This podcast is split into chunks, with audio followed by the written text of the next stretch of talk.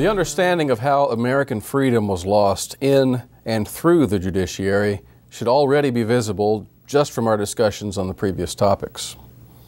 We've seen how the John Marshall courts energized and applied the centralizing effects of the Constitution and the power of the Federalist coup in the areas of localism, states' rights, commerce, money, banking, taxation, and there will be more.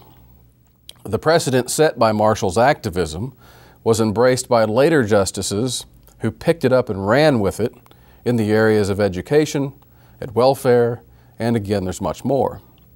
Legislation by the bench has been an American tradition, tyrannical as it may be, since the very beginning. If you remember correctly, the establishment of a single national Supreme Court was one of the major issues objected to by the Anti Federalists. Candidus, uh, one of the writers, warned that the court would, quote, occasion innumerable controversies. A friend to the rights of the people said the Supreme Court may, quote, prove a source of mischief and ruin to thousands, by which, quote, the course of public justice may be much obstructed, the poor oppressed, and many undone. An old Whig called the court's constitutional appellate power, quote, destructive to the principles of liberty. And yet this power could not be extinguished even by legislation. Brutus, as we've noticed before, uh, gave the clearest warning, quote, if le- the legislature pass any laws inconsistent in the senses the judges put upon the Constitution, they will declare it void. And therefore, in this respect, their power is superior to that of the legislature. He saw the great danger of unelected and unaccountable judges to the future peace of this country.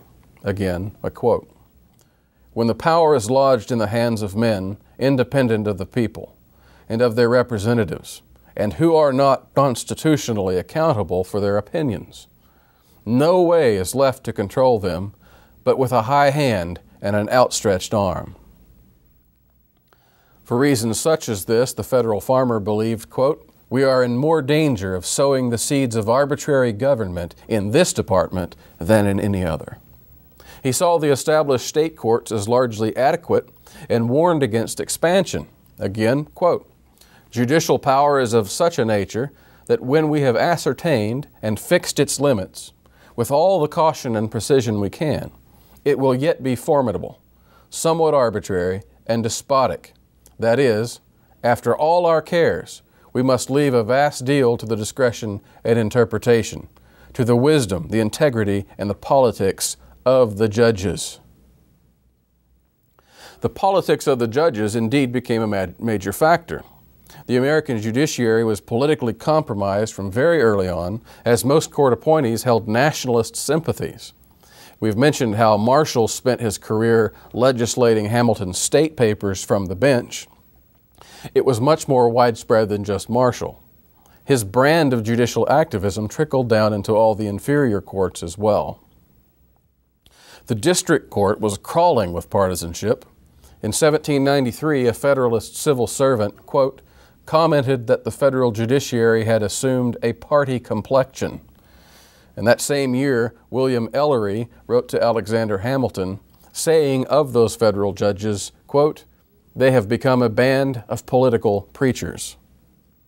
Another critic in 1797 said, quote, It has become a regular practice of the federal judges to make political discourses to the grand jurors throughout the United States. These men were politically committed before they even got to the bench. Out of 28 district court judges, during the nationalist dominated 1790s, 21 of them had been politically active in support for the Federalist cause. And out of those, 14 had been delegates to the Constitutional Convention, or at least to the state ratifying conventions. Only three ever even questioned nationalization, and those came out to favor it in the end. Throughout their careers, these judges remained active in party politics and often were described or even boasted themselves in those terms. For example, Nathan Chipman of Vermont was one of the state's, quote, major political strategists and an effective, unscrupulous practitioner of magnate politics. Federal judges during this era openly participated in party meetings and election campaigns. Some did not shy from private in, uh, intimidation. Judge James Duane, who was a former delegate to the Constitutional Convention, he was also a member of the uh, Hamilton Cabal of New York, owned large tracts of rental property in upstate New York. He is described as a powerful landlord who would, quote, exert undue pressures on his tenants at election time. Duane's partisan eagerness took him too far eventually when he seized French ships in violation of existing treaties.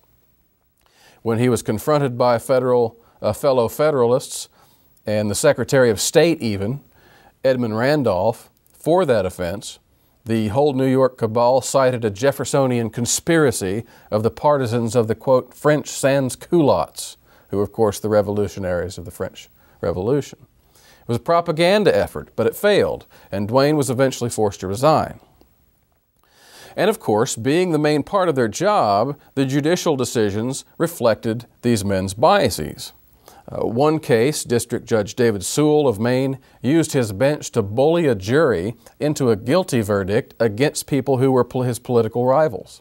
Certain defendants had been charged with violating the what was very unpopular the Jay Treaty, and according to one historian, quote, Sewell instructed the jury to find him guilty. And in his charge to the jurors, he pointed out that both the defendant and his defense attorney were political, op, uh, political opponents of the government and the Constitution. After John Adams' Alien and Sedition Acts of 1798, the Federalist political activism grew even more overt and pervasive. Despite the despotic nature of the acts themselves, which allowed Adams to deport people who merely criticized him or, gov- or the government in print, which was a blatant infraction of the First Amendment, a full half of the sitting district court judges eagerly enforced the new laws. In various politically motivated cases during this time, political rivals in court were specifically targeted as, as, examples.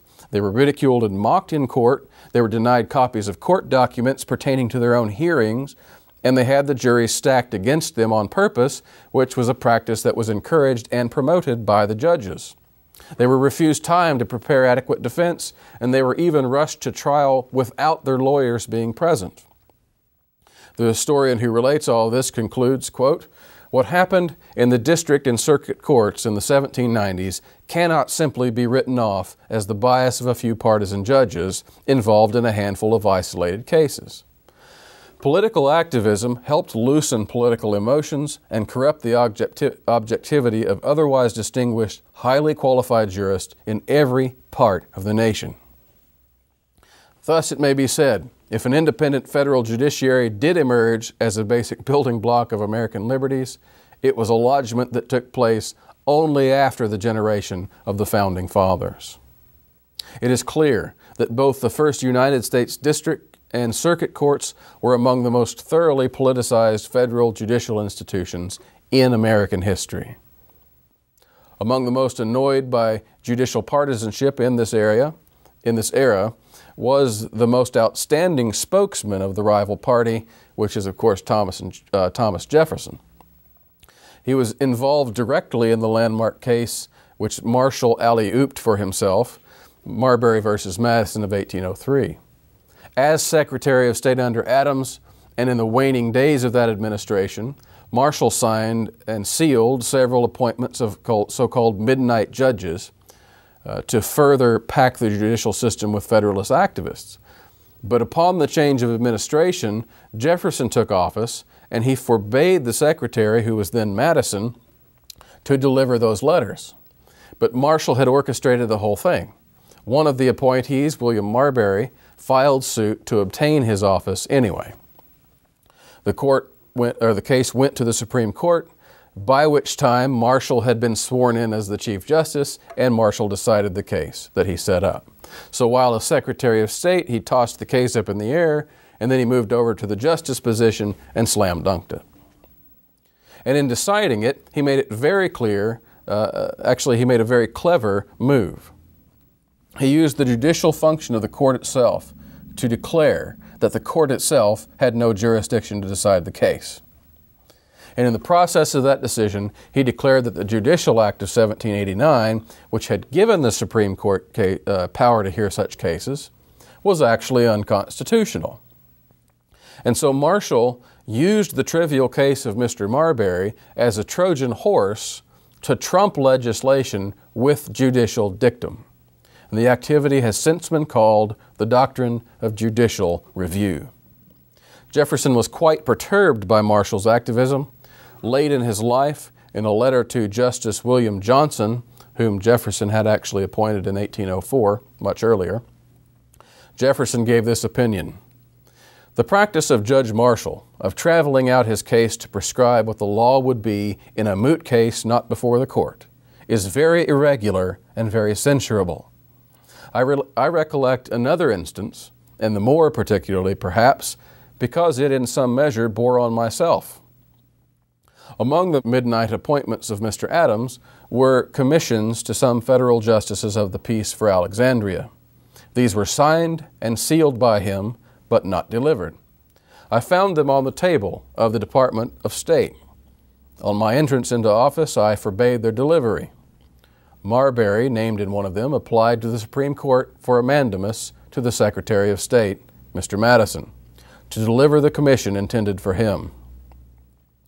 The court determined at once that being an original process, they had no cognizance of it, and therefore the question before them was ended. But the Chief Justice went on to lay down what the law would be had, the, had they jurisdiction of the case, to wit, that they should command the delivery. The object was clearly to instruct any other court having the jurisdiction what they should do if, if Marbury should apply to them. Besides the impropriety of this gratuitous interference, could anything exceed the perversion of law? And yet, this case of Marbury and Madison is continually cited by bench and bar as if it were settled law, without any animadversion on its being merely an obiter dissertation of the Chief Justice. Now, that letter, written in 1823, is a long lament of how the Nationalist Federalist Party had already corrupted so much of what America had promised to be. This included the tyrannical power of her court system for which the Bill of Rights was no match. The states supposed, he said, that by their Tenth Amendment they had secured themselves against constructive powers. They were not lessened yet by Cohen's case, that was in 1821, I believe, nor aware of the slipperiness of the eels of the law. I ask for no straining of words against the general government, nor yet against the states. I believe the states can best govern our home concerns and the general government our foreign ones. I wish, therefore, to see maintained that wholesome distribution of powers established by the Constitution for the limitation of both, and never to see all offices transferred to Washington, where, further withdrawn from the eyes of the people, they may more secretly be bought and sold as at market. These constructive powers and the slipperiness of the eels of the law, Jefferson, by this late age, knew all too well. In his 1791 argument with Hamilton over the establishment of a national bank, Jefferson fought these powers with his strict construction view of the Constitution. He was joined by Madison against Hamilton, who argued that Congress had the power to do anything necessary as a means to its end. And this included incorporating a national bank, even though no such animal was mentioned anywhere in the Constitution as a congressional power. Instead, Hamilton and Marshall, of course, would argue such a means to an end was an implied power. In this debate, though Madison sided with Jefferson on the constitutionality of the bank bill in particular, his own writings came back to bite him for he himself had written of the very necessary and proper clause in the Federalist uh, Constitution in the Federalist Papers, number 44. He said, No axiom is more clearly established in law or in reason that wherever the end is required, the means are authorized. Wherever a general power to do a thing is given, every particular power necessary for doing it is included. It was nothing less than this, quote, original intent of the Constitution which Hamilton and his party wished to leverage.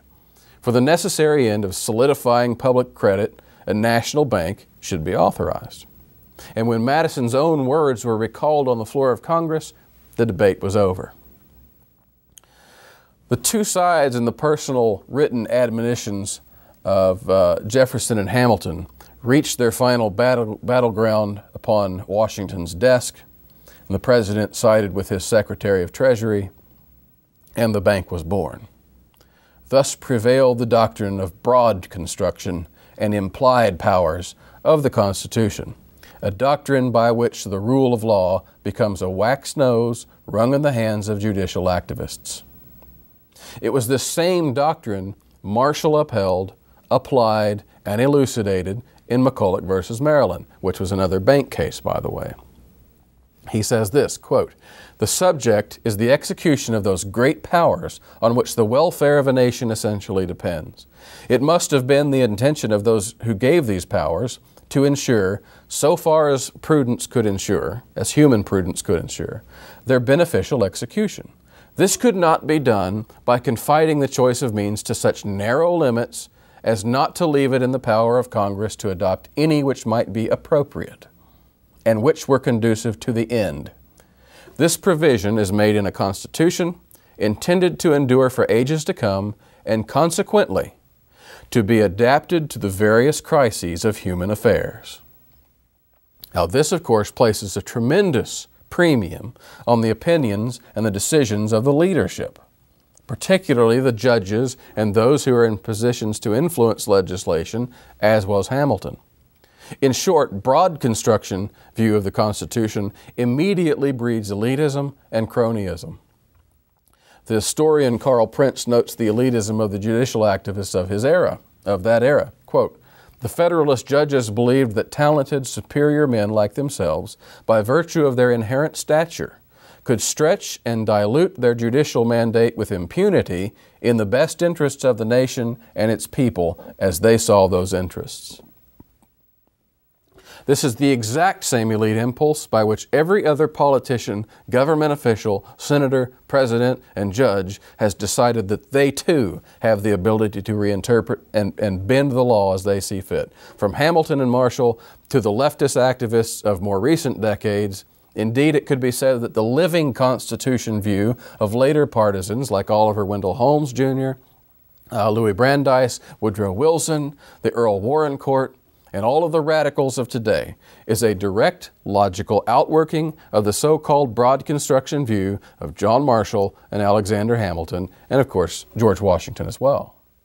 Indeed, Marshall's landmark decision in McCulloch provides one of the key evidences that the modern liberal proponents of the living Constitution turn to for, uh, for their favor. There is a fundamental problem with such elitism, however, and that happens, uh, that is, what happens when elected leaders, and especially unelected leaders, depart from the traditional values and the foundations of law. In that case, you have not only a judicial tyranny, but you have a judicial deconstruction of society.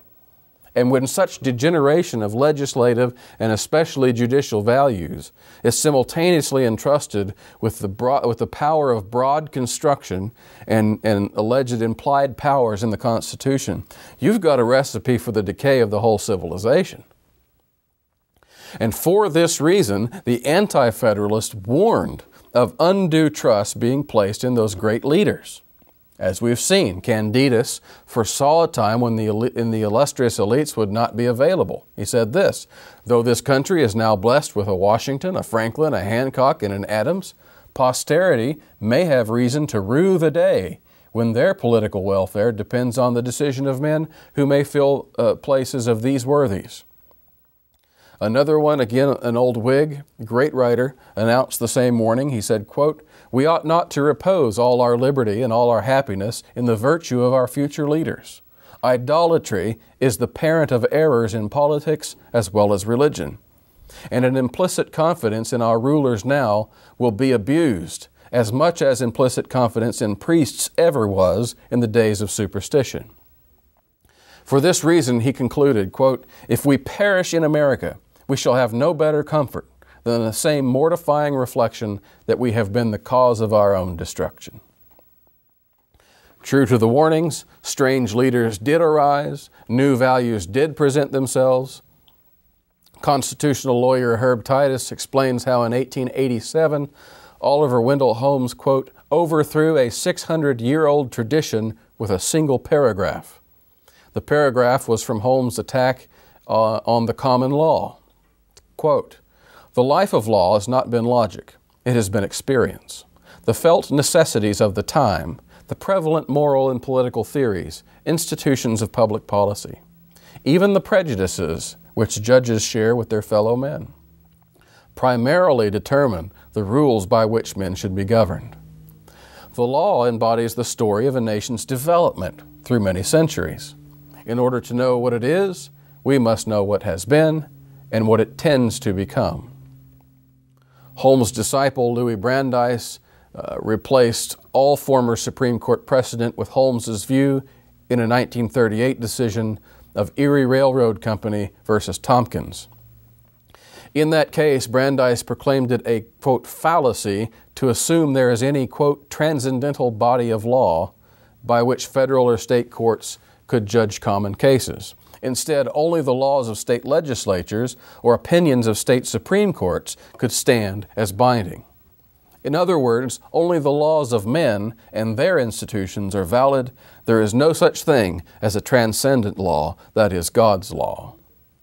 Out of these same humanist driven court precedents has come Supreme Court protection for abortion, for easy divorce, for homosexual marriage, and that's just to name a few and thus the very means for making an allegedly strong, dependable nation under Marshall and Hamilton became the means for making an unstoppably progressive liberal nation.